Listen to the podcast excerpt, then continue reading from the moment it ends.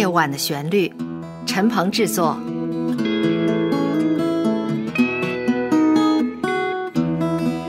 陈鹏、温迪联合主持。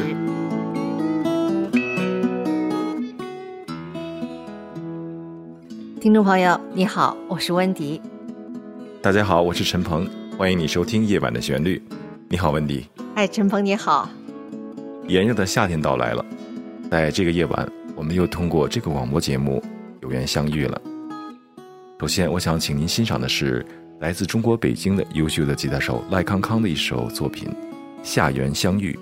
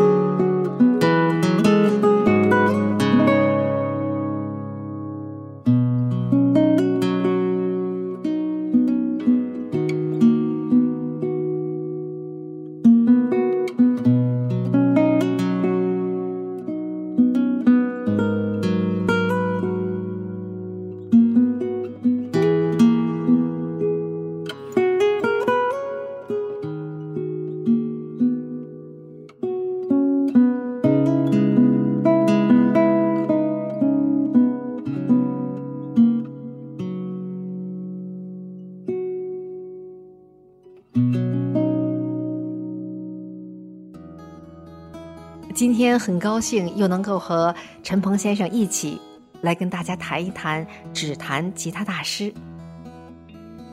我们最近几期哈连续的介绍了呃法国、美国、澳大利亚的指弹吉他大师。您作为一名专业的吉他手。是否可以跟我们大家具体的谈一谈这三位吉他大师有什么不同的地方？这三位在演奏风格和擅长的领域上还是有些区别的。首先，让我们聊一聊 Chet Atkins。基于这个时代或他处的那个年代呢，所以他演奏是非常传统的一种风格。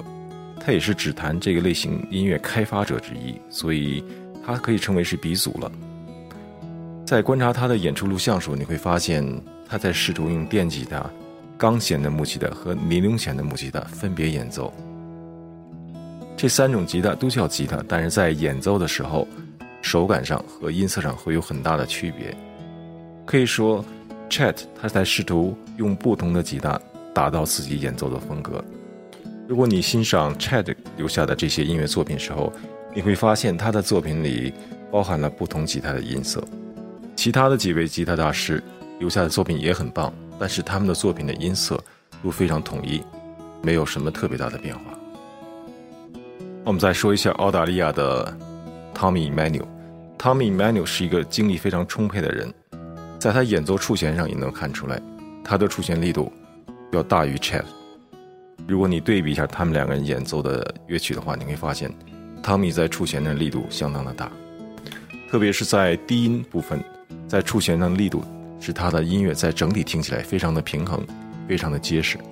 嗯，啊，对，我记得哈，在介绍 Tommy Emmanuel 的时候，那介绍里说他用的这种技法叫简单的指弹技法。我不太清楚这种技法跟古典的指弹技法有什么具体的不同呢？我想你说的这种简单的技法，应该是从古典吉他。延伸过来发展的一种吉他演奏的指弹法，它比较朴素，没有加什么花样和打击乐。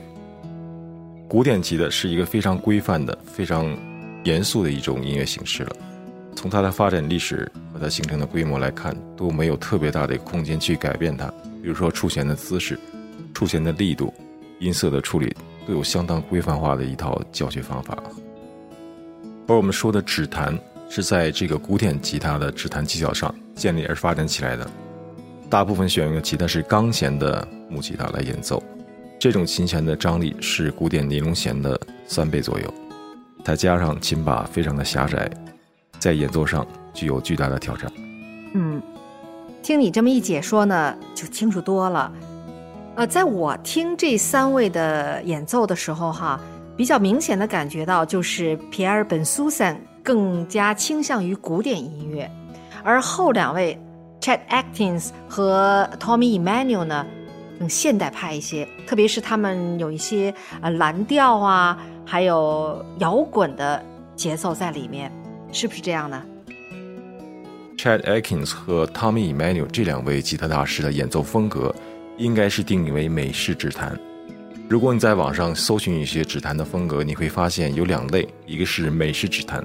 另外一类呢叫日式指弹，我还特意看了一些日式指弹的这些视频。我觉得在定义上，我们应该用更简单的方法去理解。首先呢，让我们看一看是什么决定了音乐的风格和味道，或者是来自不同民族风格的这种音乐到底是什么样的区别呢？实际上，音乐的背景，所谓背景呢，我指的是和声的进行，或者常规的一种进行模式。和它的音阶的选择，这个音阶的选择呢，就形成了它的旋律。当音阶和和声背景融合在一起，或者是在一个家族里的时候，就是听起来像古典音乐，后来发展成流行音乐，或者是在指弹上就成为日式指弹，因为它演奏中选音都是在和弦内部，基本是吻合的一种状态。如果说是美式指弹，那么它的和声进行和旋律的选音。可未必在一个系统里，这就形成了爵士和布鲁斯这种非常奇妙的音乐感觉。我为这种状态呢起了一个名字，叫做音阶错位。音阶错位会让音乐听起来在某些地方非常有张力，在某些地方呢又把这些张力放松掉了，或者是叫做解决掉了。在本期的节目视频中，我分享了一次教学。这个教学呢，是一个简单的古典吉他的旋律，我们来对比一下，分析和爵士布鲁斯上类似的地方。我们再说一下来自法国的皮尔本苏森，这位吉他大师是非常擅长特殊的调弦法，叫的 Dead Cat。我们在以前的节目中介绍过这种调弦法。这位吉他大师的段落感是特别棒的。所谓段落感呢，就是把音按照一定的组合的顺序，不同的时间长短来弹出来，很像我们在说话时候一种习惯吧。比如说，在某些时候我可能连着好几个字特别快，那是我个人的一种说话习惯，也可能会加一些口头语，就慢下来，我哼哈加几句。他的音乐让你感觉到像古典音乐，我想主要的原因是它的旋律部分和和弦部分大部分是吻合的，或者说。旋律上选的音是由和弦里派生出的一些延伸音造成的。皮尔本苏散的吉他演奏音色特别的好，在他的视频中你会看到他演奏的舞台上有一台电脑，就在他的旁边。呃，我不知道他是用电脑怎么做出来的这个音色，和我们经常见到的使用的一些演出的外语设备不太一样。啊，Tommy Emmanuel 呢也在视频中谈过他的演奏的一些经验。他是使用一个特殊的一个 DI 盒，叫做 DI 和 Direct Input 这种盒子，来接到 PA System 这个扩音系统上，然后经过一些处理。嗯，另外啊，我注意到这三位吉他手都被称作为乡村吉他手，我不太清楚是不是所有的这种指弹风格的吉他手最开始的起家都是源于乡村音乐呢？这倒未必，我认为学习指弹最好起步或起家呢，应该是古典吉他的一些基本的一些技法的训练，因为吉他特别适合于乡村和这种弹唱，或者是我们叫民谣弹唱吧。如果你观察一下吉他发展的历史，从古典吉他到现代的这些吉他发展的话，乡村民谣吉他这种演奏风格占了很大的比例的，等于说吉他已经变成这种文化中的一员了。所以这三位。在学习演奏或者发展吉他时，必定会经过这一关。我也一样，我也特别喜欢乡村。乡村吉他可以说是非常可爱的一种 style 吧，它弹起来非常的欢快。嗯哼，我明白了。在吉他演奏过程中，背景音乐所谓的和弦进行和旋律的处理呢，最好别同时一下特别复杂，因为人的耳朵只能注意到其中的某一个。前面说了这几位呢，在和声处理和演奏上都有非常大的优势，他们的和弦处理并不是简单的。相对来说，来自加拿大的安东尼·杜佛，他的音乐的和弦进行和整个节奏模式就比较明显了，相对来说简单一些，比较像一个循环的模式。但是呢，他在这种演奏过程中加着非常新潮的或者非常现代派的打击乐。加了打击乐而又不影响吉他演奏，这是很难做到的一件事情，因为吉他并不是一个打击乐器。如果你想把吉他跟打击乐器去比的话，肯定会输掉的，它比不了一架鼓。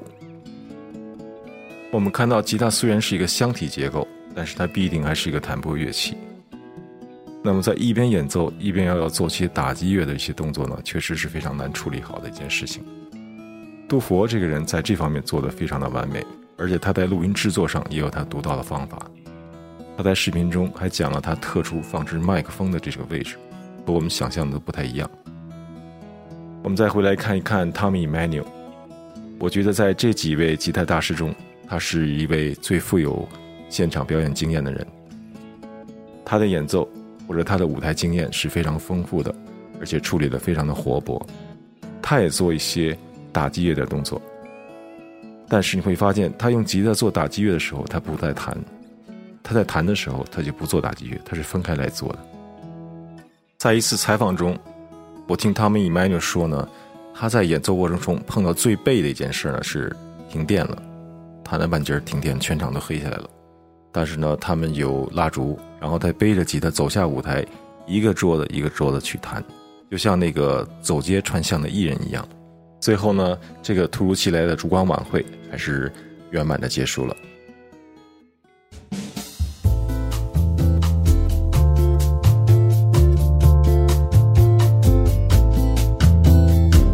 夜晚的旋律》诞生于二零一五年五月八日，由非营利组织 Big Star Music and Arts 公司出品，是一个结合了音乐、朗诵、摄影、书画等艺术形式，旨在制作和呈现高品质的原创音乐与诗歌节目的国际文化艺术交流平台。制作人陈鹏从洛杉矶携海内外的团队成员共同奉上，包括但不限于分享优秀音乐人的访谈音视频节目，分享原创吉他曲的演奏以及原创或经典诗歌的朗诵，开展多形态的音乐及诗歌的跨界艺术活动，如音乐会、沙龙、艺术节等，推出音乐、文学等艺术门类的相关课程。感谢欣赏夜晚的旋律，欢迎热爱音乐艺术的爱心人士鼎力赞助支持，请上官网三 w 点 bigstarmusic 点 org。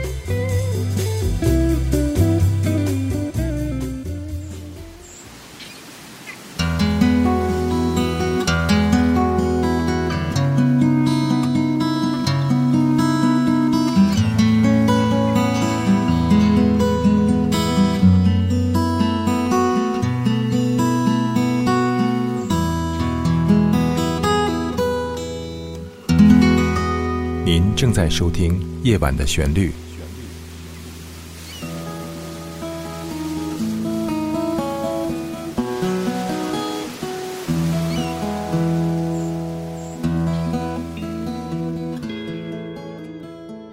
欢迎你继续收听《夜晚的旋律》。在节目的第二个时段，首先请你欣赏的是翁童带给我们的朗诵《幸福》。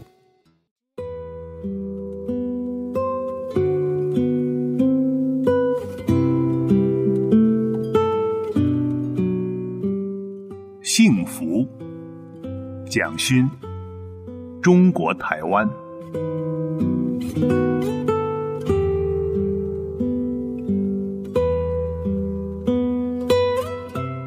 痛是自己的痛，不要给你爱的人看到。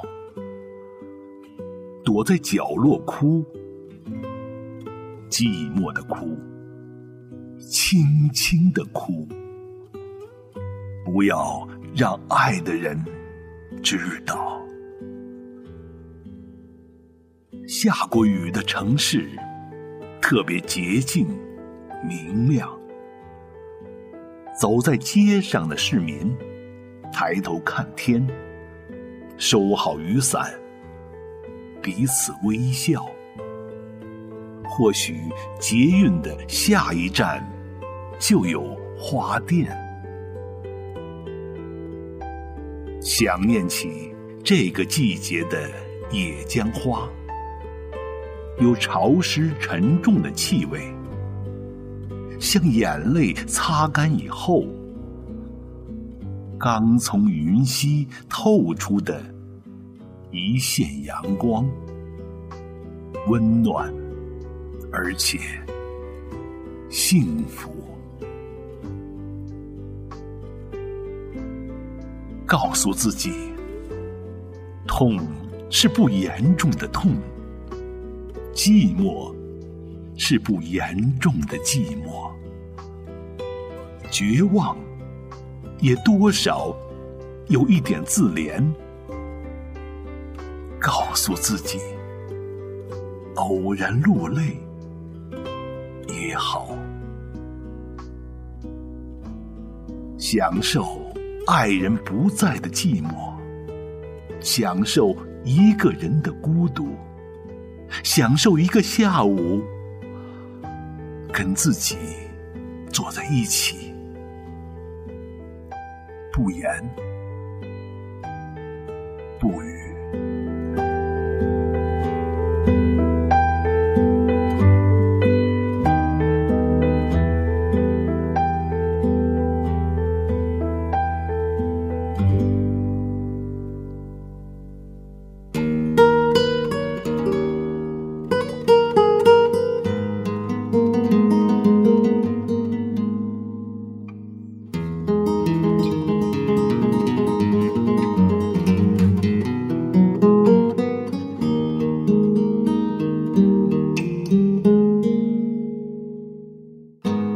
才为你播放的是翁童带给我们的一首诗歌朗诵《幸福》。现在为你播放的这首音乐是我的一首原创音乐作品，叫做《领悟》。幸福这两个字对于每个来说都是非常重要的。我相信，当人经历了很多事情以后，才会对幸福这两个字的概念有些重新的认识或者领悟。我觉得每个人对幸福这两个字的理解或者感知是不一样的。在于我来说。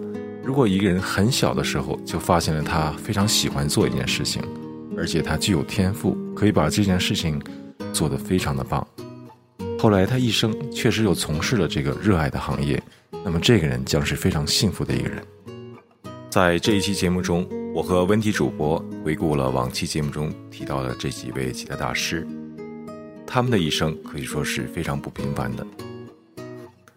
他们用一生的精力从事着他们热爱的行业，在我看来，他们是幸福的人，也是非常幸运的人，因为绝大部分的人在这一生中可能根本没有找到他特别想做的事情。呃，另外呀，我还发现了一个特别奇特的地方哈，就是这三位吉他手都貌似没有受过正规的高等音乐教育。哎，好像他们都是在年轻的时候，比如说中学的时候就辍学了，所以在这一点上，我不知道您是怎么样的感受哈。嗯，这一点呢，我是非常能够理解这几位吉他大师在当时的那种想法。这世界上呢，大部分的人呢都是普通人，只有很少百分比的人呢具有某种才华，而在这些有才华的人中呢，可以分成三类。第一类呢是有才华，可以说是将才。是将才的这种人呢，他需要别人指引他一个方向，只要这方向指对了，适合他的才华，他会发展的非常的棒。就像我们好多的学生上了名校，得到了很好的教育，以后在某个事业上得到了突出的成果。而是帅才的这种人呢，他在没有方向的情况下，他能悟出一个方向，而去沿着那个方向走出一条不平凡的路。哎，这第三种人呢是鬼才。是鬼才的人具有极强的悟性，他甚至可以不用去上学，或者不用上很多学，不像常人一样前半生都花在学校里面。他吸收知识或者学习的方法和常人是不一样的。比如说，他可以听别人怎么说，看别人怎么做，他想了想大概是怎么回事儿结果整个的道理还真的跟他想象的一样，就是那么回事儿我们今天在节目中提到的这几位大师都是鬼才。他们在很小的时候意识到了自己有这种才华，他们热爱音乐的这种激情是很难被常人能够理解或想象的。他们之所以能够走上这条不平凡的路，不光是因为才华，还因为他们具有远远超过常人的毅力。我们现在欣赏了他们的作品，觉得非常棒，很惊讶。实际上，一看到是一个结果，这个结果怎么来的？是一个极富有天才的鬼才。在很小的时候，发现了自己有这种才华，专注了一生，干了一辈子，出来这个结果就是这样。嗯，我非常同意您的看法。呃，我也在想，如果有机会接受这种音乐的高等教育，当然更好。但是每个人的成长环境不同。嗯哼，对的，是这个意思。在这个美好的夜晚，我和温迪主播一起聊一聊，在往期节目中提到的这几位吉他大师的故事。现在为你播放的这首音乐呢，是我的一首原创音乐，叫做《吉他的夜晚》（Guitar's Night）。伴随着这首音乐，我和温迪就要和你说再见了。感谢您的收听，祝您晚安，我们下次再见。